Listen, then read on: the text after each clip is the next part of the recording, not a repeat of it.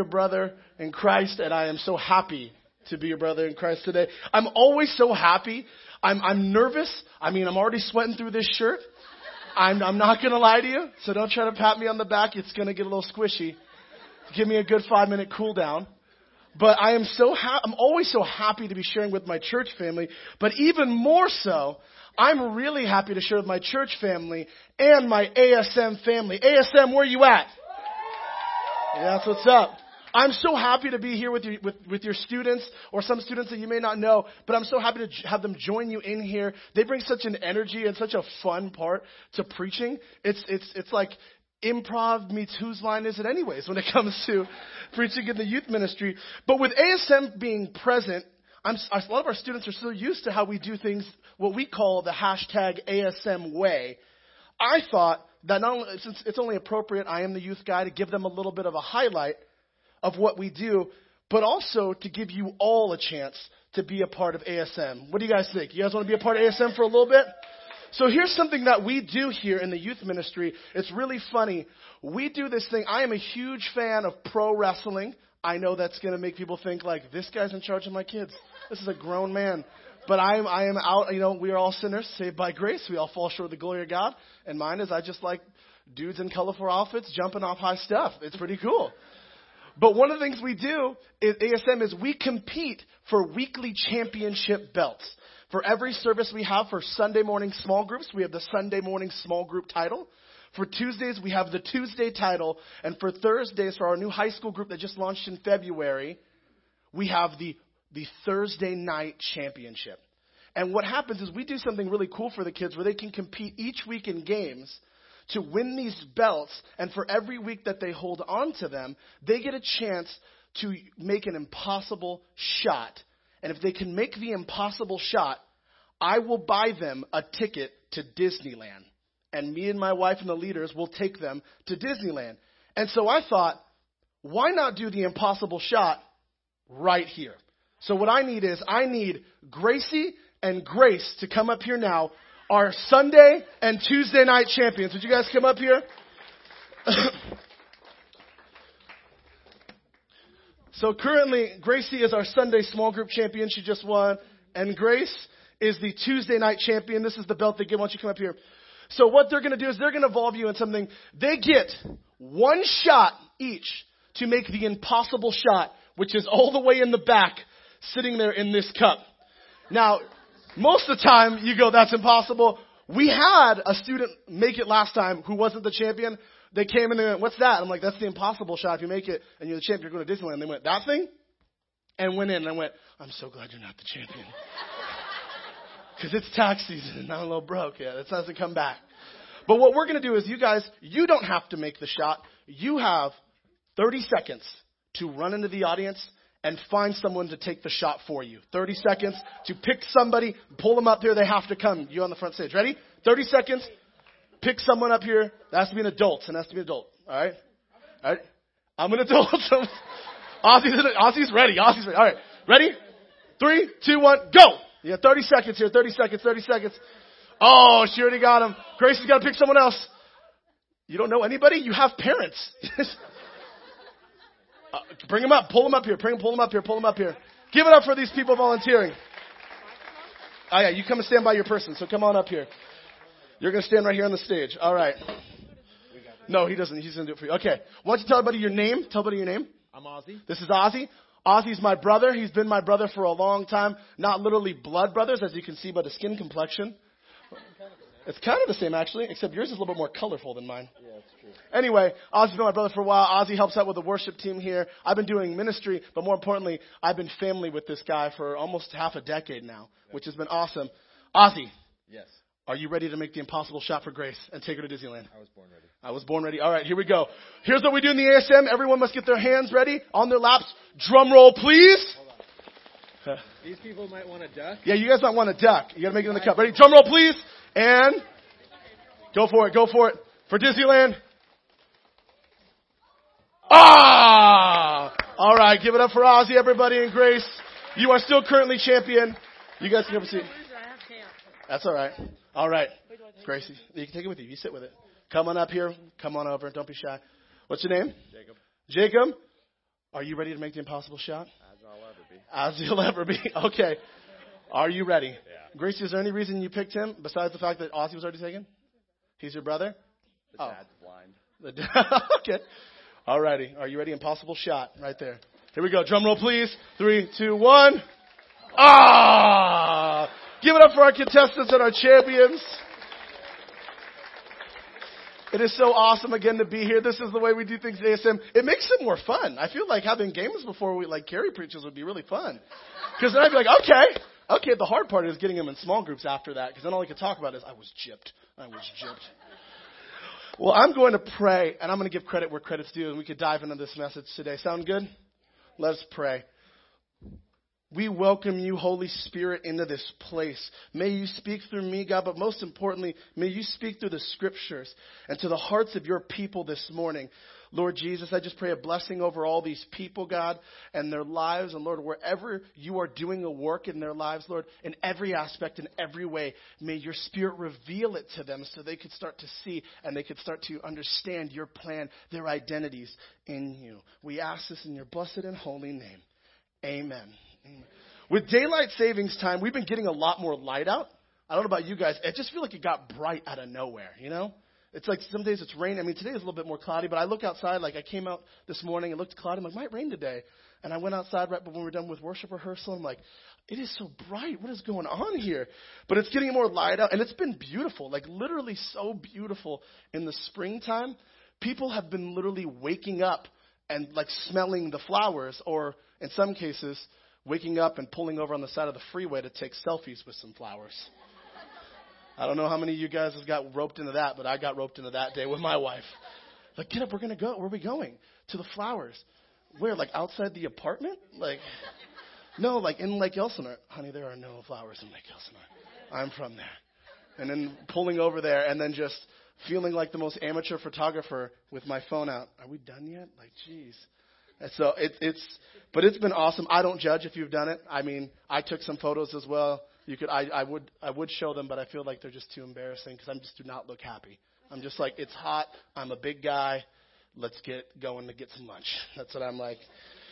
But with spring break here and more sunshine, I just couldn't be more aware of how amazing God's creation is. Sometimes I'm just driving in this valley and I look at the mountains and I'm like, look how green this is. There is life everywhere.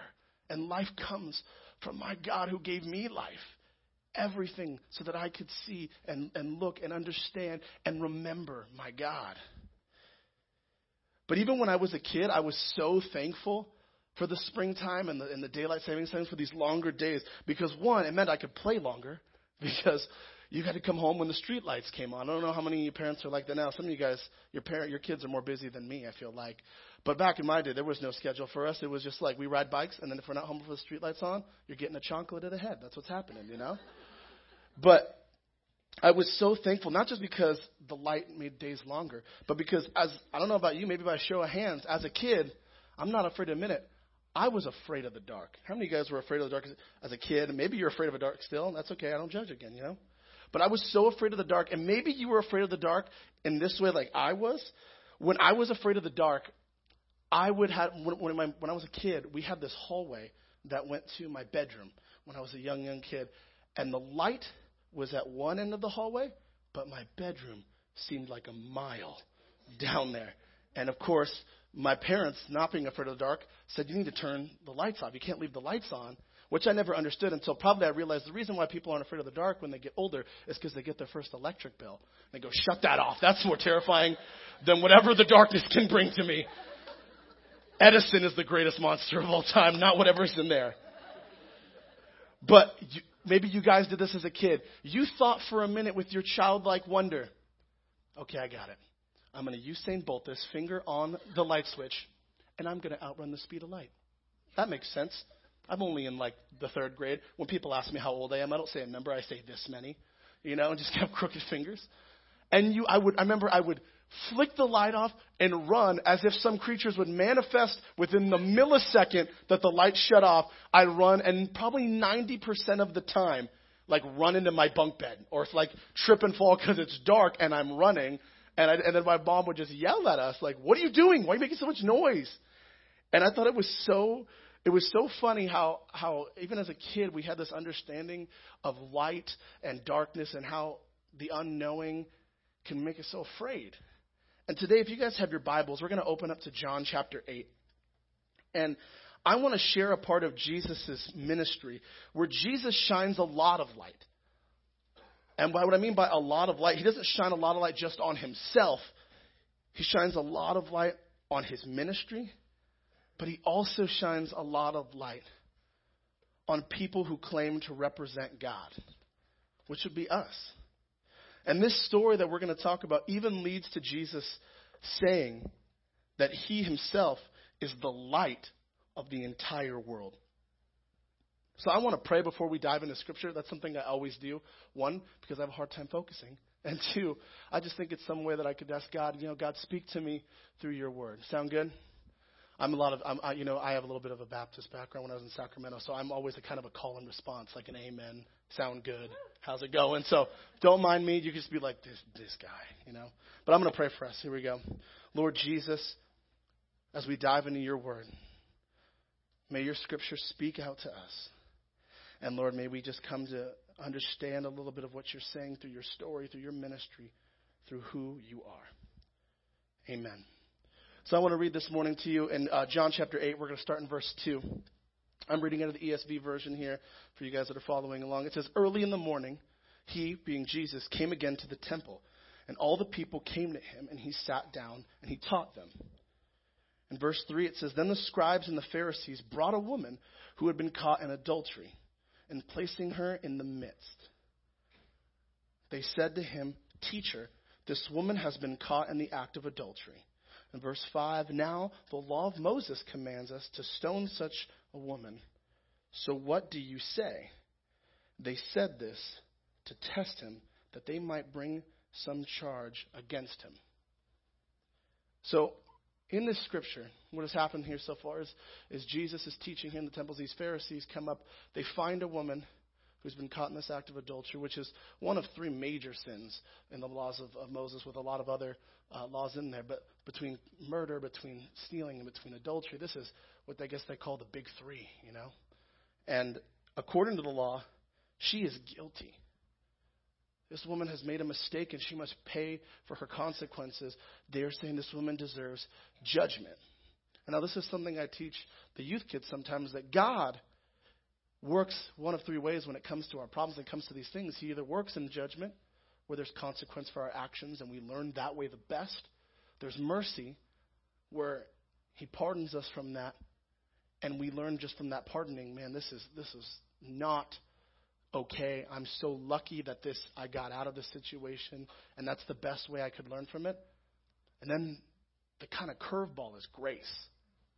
Because you see, grace isn't just pardoning, grace is pardoning and then giving more to a point that it wrecks the heart of the person to be like, but I wronged you.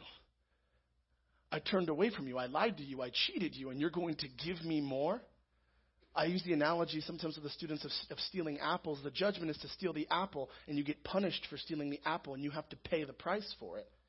The mercy is that you steal the apple, and they catch you, and they tell you, don't do that again, and you give the apple back, and they let you go. But grace that God gives is you steal the apple, you get caught, your guilt is wrecking your heart because you're hungry. And Jesus says, I see that you're hungry. But grace says, Here, here's all the apples so you never go hungry again.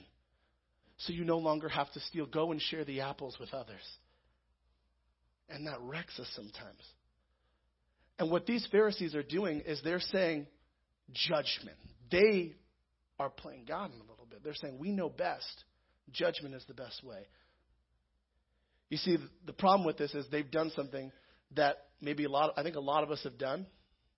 They put God in a box. And we all know when we put God in a box, that works out so great for us, right?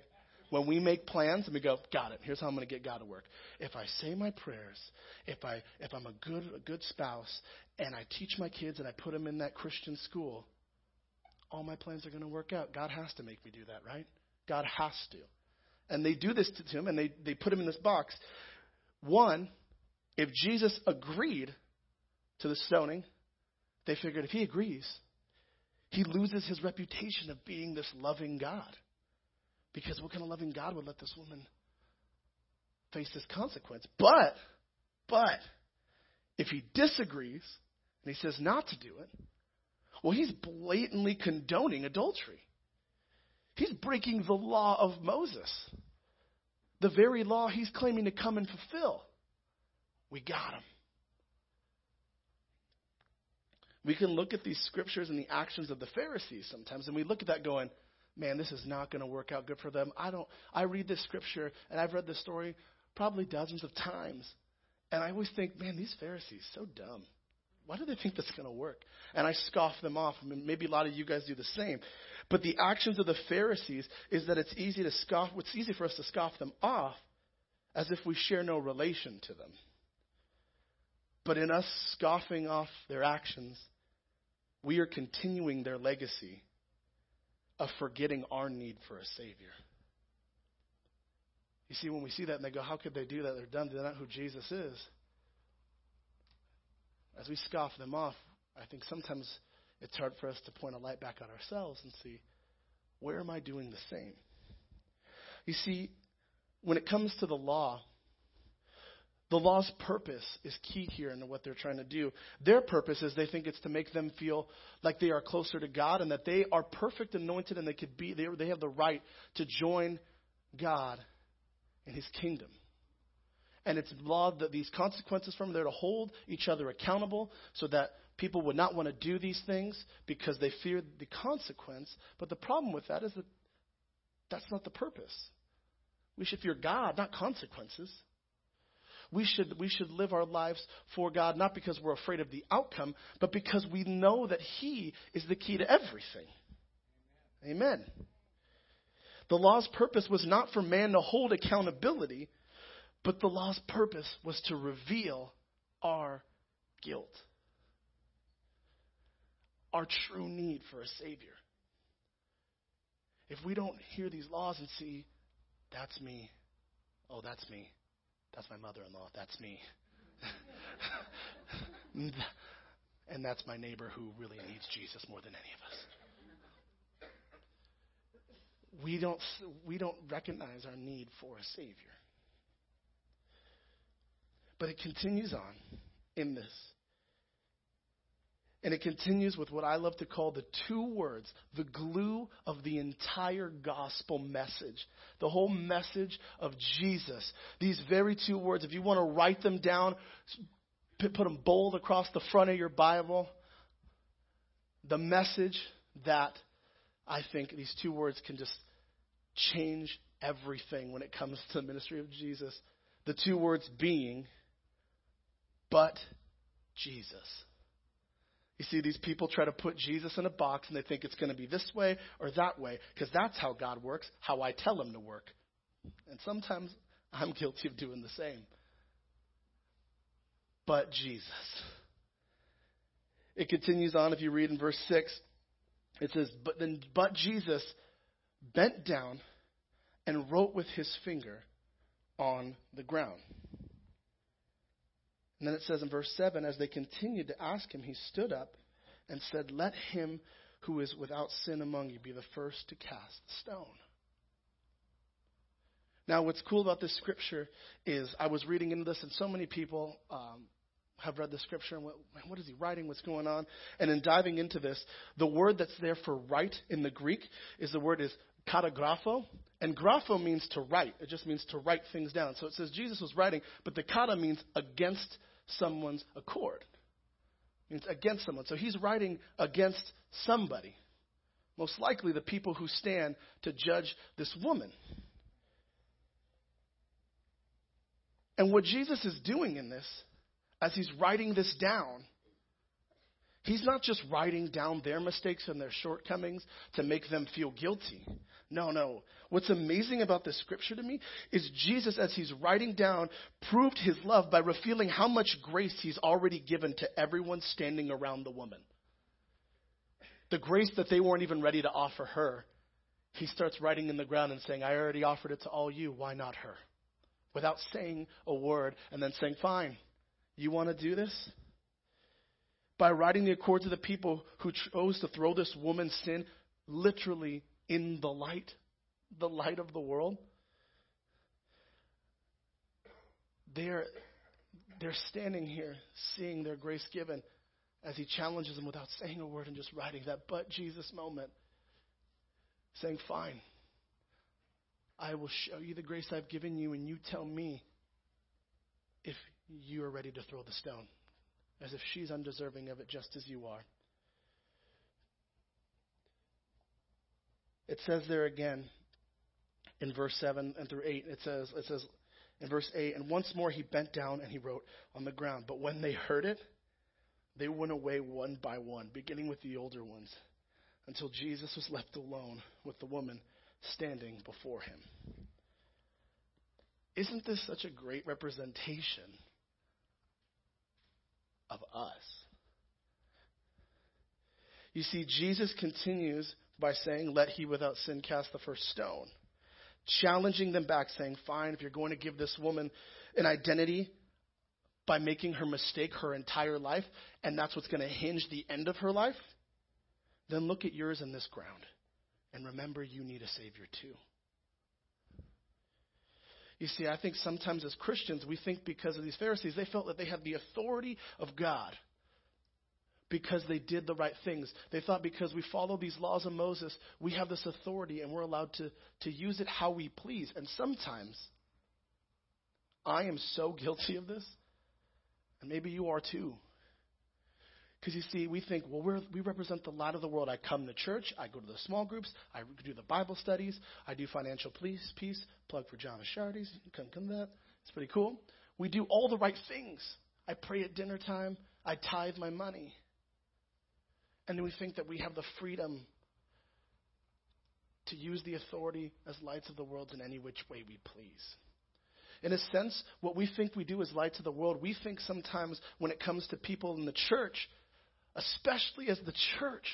We are supposed to be the light of the world representation. People are supposed to look at us and see nothing but love and this grace written in the ground, written in his blood that came from the cross. But instead, we represent the light and we kind of think of ourselves as a flashlight. We come to church and we have our darkness. All of us do. That's why we need a Savior. But when someone's darkness gets a little close to our light, we just start shining in people's faces. We think we have the authority to go when people we, we feel threatened by our darkness and our sin, and the enemy keeps telling us, "You are that mistake. You are that thing." We go, "Oh, oh, but they did this. Look at them." With trembling hands, we say, "But they look at them. Look at their darkness." And as the saying goes, Christians sometimes are the only groups of people who shoot their wounded. We disown people from the church. We stop loving them. And I'm telling you right now, this wrecked my heart. Not only have I done this, I've been currently doing it to my own family. I see my darkness and I see my things and I shine a light on my family. And I say, but look what they're doing. Look at their wrong. I had I had an incident recently in my life where someone's darkness came a little closer to the light, and I began to shine my flashlight bright on it, thinking it's my authority as a as a, a man of God, as someone who's in the church, as someone that does what he's supposed to do. I play all the parts. I uphold this law that I could shine light on this person and say, You need to fix what you're doing. Your darkness is getting a little close to mine. And I got the light. I'm taking yours. And I was thinking about this, and this person came to me and, and apologized for their darkness. I thought, man, how do I find it in my heart to forgive them for what they did? Lord Jesus, help me. And then I felt God telling me, well, what did you do the other times they wronged you? And I thought and I went, I don't remember. I don't remember. And then there was my answer God saying, because they never did. And then I thought of all the times I wronged them without them knowing I did. And never once was there a light back in my face. You see, I think this person's only mistake in their life. And I'm shining a light on it. As I look at my mistakes that could have cost them understanding who a Savior was, as I was supposed to represent them with my light. You see, sometimes I think what this light of the world really is, as authorities, is like a candle. You see, as we as we shine uh, this candle, as we try to bring it closer to someone else's light, it shines both ways. Because you see, when we when we shine this on somebody else, the flame comes back at us. When we gossip about the person, we tell someone, Did you hear what so and so did over here? Can you believe that? Can you believe that Joe made fun of his wife for taking him line dancing yesterday because it was so awful? I'm sorry to you all, but line dancing and country music is a direct result of the fall of man. I'm sorry. It's my one plug. Amen. Can I get an amen? Thank you. But when we hold this here, Miner's writing that down. So let you know that as we shine this light and we start to gossip that way, it's starting to show our darkness back. People don't see, oh yeah, that's how it is. People who are true authority of the light of the world look at you and go, what are you doing? You see the light you're shining, it's shining right back on you. Why are you care about what they're doing? If they have a problem with it, why don't you go to them? Why don't you meet them on the ground where they are, as Jesus did, and as, this, as he did to this woman? And this is where the enemy works the best. You see, the enemy is often sometimes called the accuser, and he loves reminding us of what we've done. He loves reminding us of our darkness. He, he likes reminding us of what you've done, what you've said, and what you set out to do, but then you failed miserably. So that you feel that you need to walk further away from the light because you're afraid that other people will see. But when it comes to this scripture, again, Jesus, that but Jesus moment. In verses 8 through 11 here, it says, And once more, when he bent down and when they heard this, they went away. In verse 10, he stood up and said to her, Woman, where are they? Has no one condemned you? As they stand there alone. And she says, No one, Lord. And Jesus says again, Then neither do I. Go from now and sin no more. Offering this woman grace.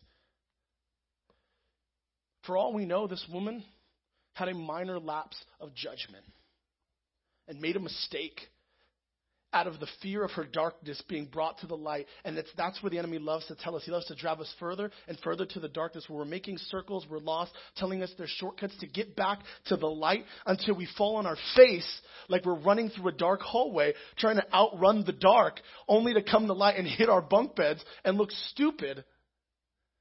And then looks to God and says, Is this what you call your authority? Is what you call your bride? This is what you call family and community? and scoffs at us.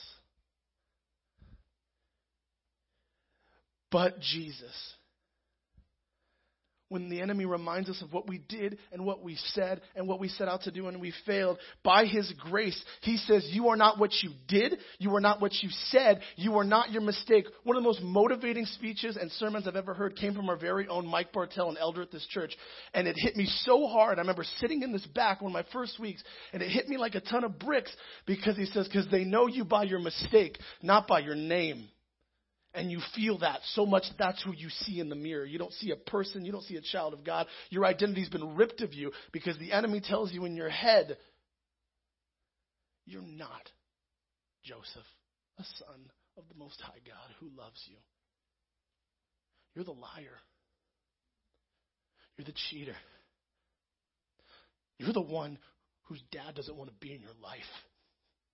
Why would he want you? And it gets so real in our heads that we start to believe that my name is not Joseph. I'm the kid that always had to fight to belong.